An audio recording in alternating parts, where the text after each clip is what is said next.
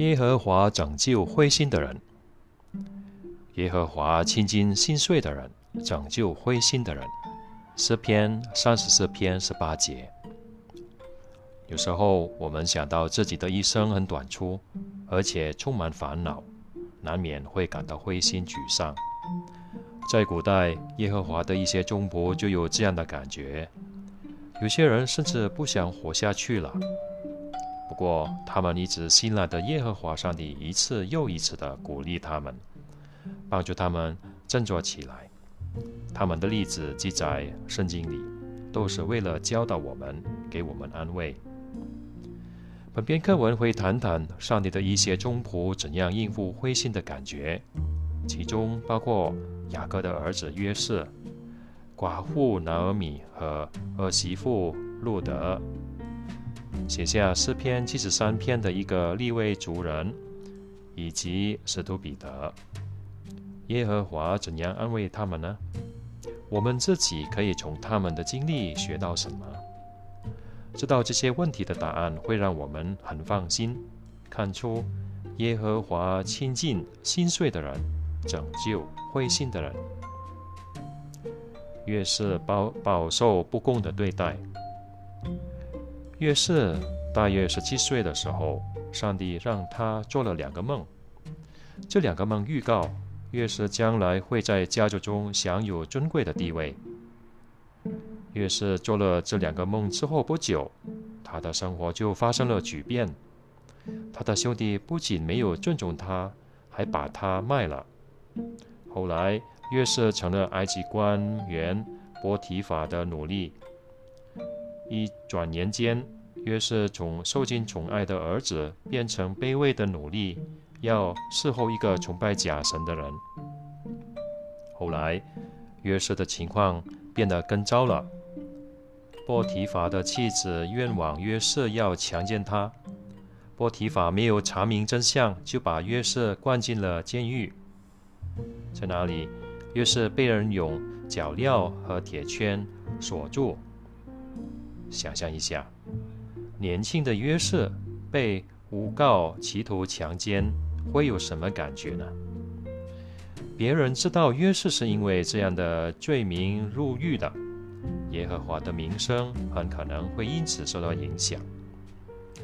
约瑟如果感到灰心，也是完全可以理解的。越是做努力以及后来在监狱里的时候，根本无法改变自己的处境。他为什么能保持积极呢？他尽力做好别人交托给他的工作，而不是一直想着再也不能做的事。最重要的是，约瑟总是做耶和华喜欢的事，所以耶和华赐福给他，使他事事成功。约瑟也可能常常回想以前做过的两个梦，并从中得到鼓励。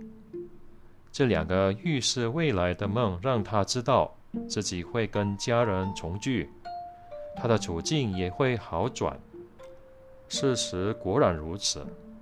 约瑟大约三十七岁的时候，他的梦开始一步步实现了。我们学到什么？约瑟的经历让我们看出，在这个冷酷无情的世界里，我们难免会受到不公正的对待。有时伤害我们的甚至是弟兄姐妹。但如果我们把耶和华视为磐石和避难所，我们就不会太过灰心，或不想再崇拜耶和华。此外，我们也要记得，耶和华让约瑟做那两个预示未来的梦时，约瑟可能只有十七岁。可见，就算崇拜耶和华的人很年轻，耶和华还是很信任他们。今天。有很多年轻人像约瑟一样，对耶和华很有信心。有些人即使被关进监狱，也决心继续忠于耶和华。两个女子遭受丧亲之痛，由于发生了严重的饥荒，南尔米和家人离开犹地犹大地区，搬到摩亚居住，在哪里？南尔米的丈夫以利米勒去世了，留下她和两个儿子。后来，她的两个儿子娶了摩亚的儿子、摩亚的女子路德和俄俄巴。大约十年后，拿俄米的两个儿子也死了，而且没有留下后代。想想看，这三个女子该有多伤心吧？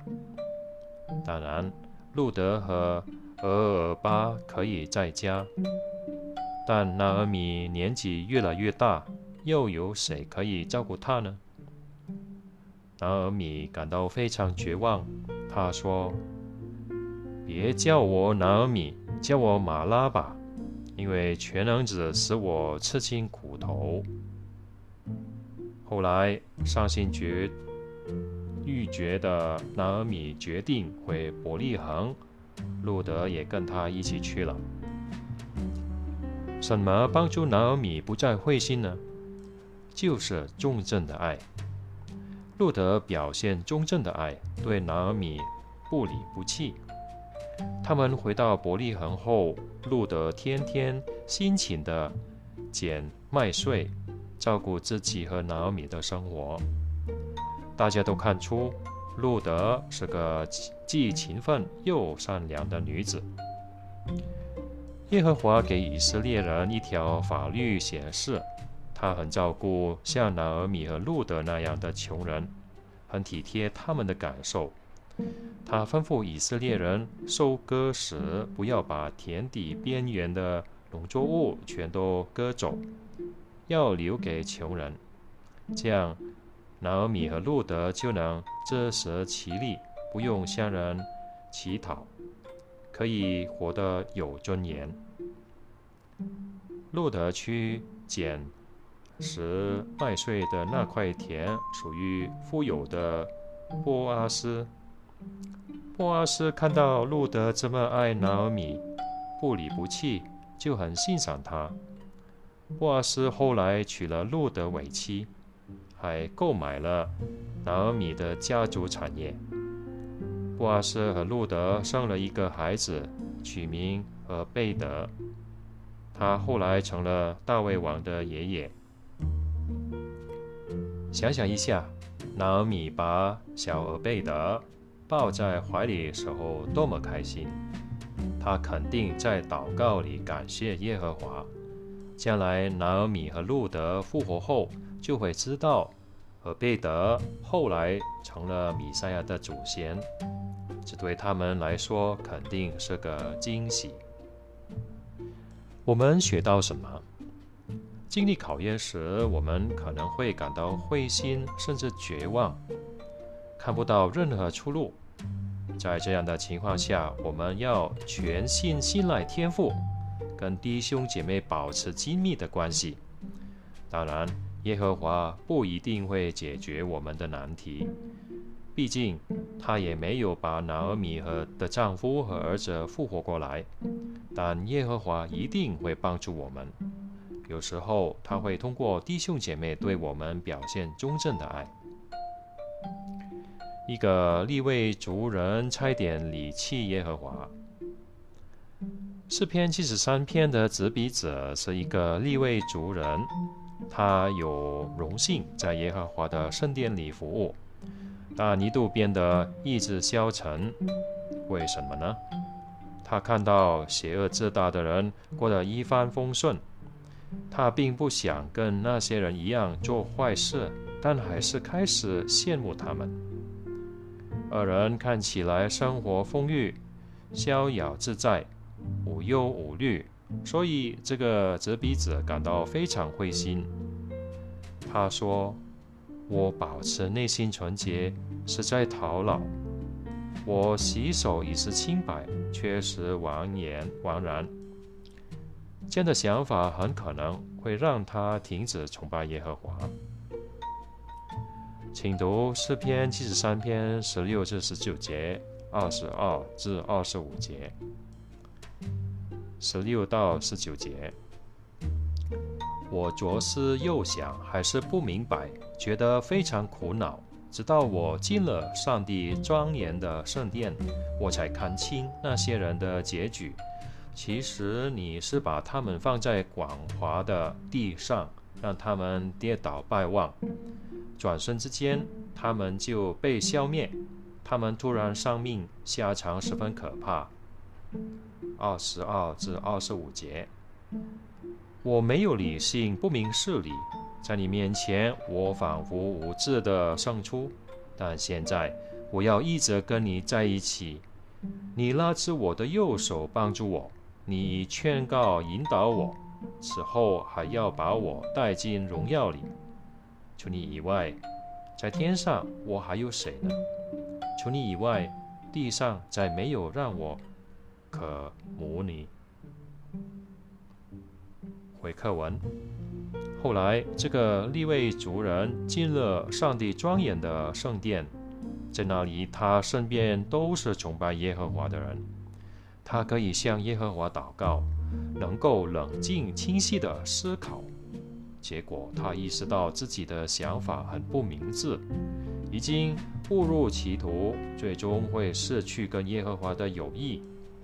他还看出二人其实是站在光滑的地上，会有十分可怕的下场。这个立位族人需要以耶和华的观点去看事情，才能摆脱灰心的情绪，不再羡慕二人。他这样做之后，内心就恢复了平静和喜乐。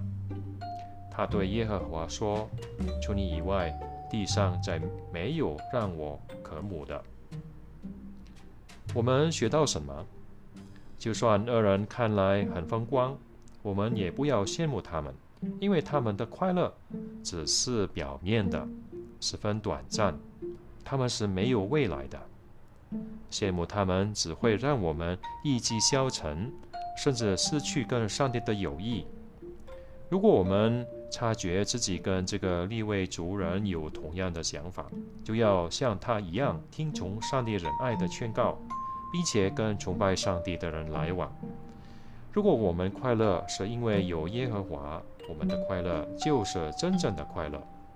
这样我们就会留在正确的道路上，得到真正的生命。彼得对自己极度失望。使徒彼得充满活力，但也鲁莽冲动。正因为这样，有时候他说的话或做的事让自己很后悔。有一次，耶稣告诉使徒他会受很多苦，还会被杀死。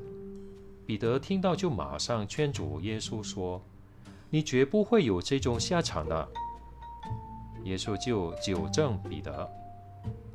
另一次，一群人来逮捕耶稣，彼得冲动地拔出剑来，向大祭司的努力砍去，削掉了他的啊右耳。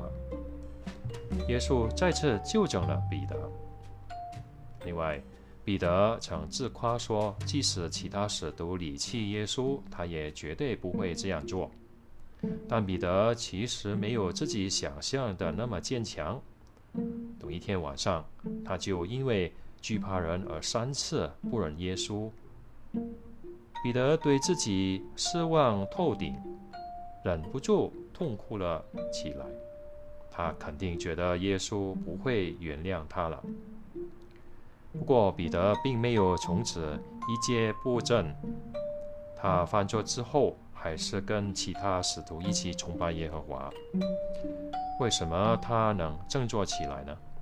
其中一个原因是，耶稣曾经为彼得祷告，求耶和华帮助他不要失去信心，还劝他回头以后要帮助其他弟兄坚强起来。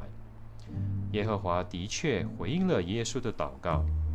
此外，耶稣单独向彼得显现。肯定是要鼓励他。后来有一个晚上，使徒们出海捕鱼，却一无所获。